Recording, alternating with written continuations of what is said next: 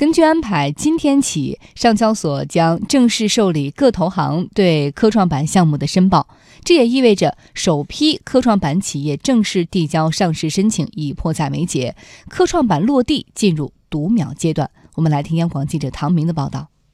上交所科创板发行上市审核系统将正式开门迎客，这意味着所有通过审核系统提交的文件都将被视为正式的科创板股票发行上市的申请文件。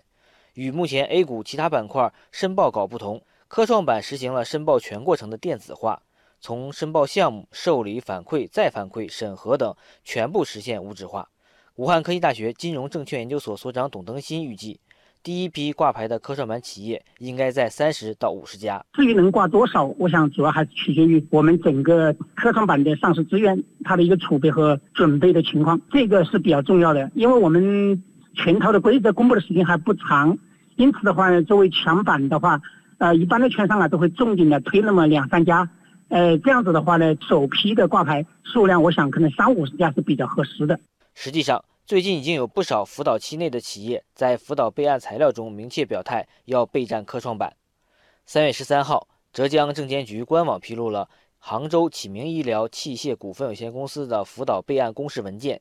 中金公司已经受聘担任启明医疗首次公开发行股票的辅导机构，辅导重点在于做好科创板 IPO 申请文件的准备工作。无独有偶，黑龙江证监局也在官网披露了哈尔滨星光光电科技股份有限公司的首发上市辅导工作报告。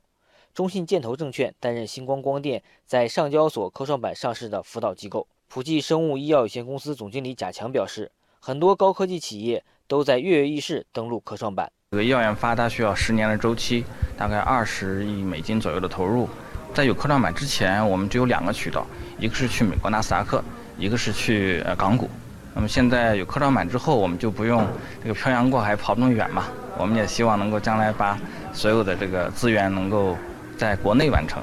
在科创板各项工作紧锣密鼓推进的同时，监管层的监管准备工作也时刻不放松。三月十六号。上交所举行设立科创板并试点注册制会员准备工作座谈会，强调会员单位要严把包括交易权限开通关、企业选择关、发行定价关等七道关。另外，从投资的角度，东方证券首席投资顾问阮军分析。未来投资者更应该关注核心科技企业登陆科创板的时间窗口。前期应该说相对比较热门的独角兽，但是我们看到一点，在这段时间，可能这些独角兽的表态都相对比较的暧昧，应该说还没有一些比较大的一些独角兽公司愿意。登陆科创板可能还在等一些政策或者做一些内部的一些调整。接下来我们看到已经披露的这些公司，应该是有新三板的，或者说有一些公司也是想通过港股再转到 A 股再发行 A 股的股票。而独角兽应该说是目前他们更多的和科创的沾边的可能性或者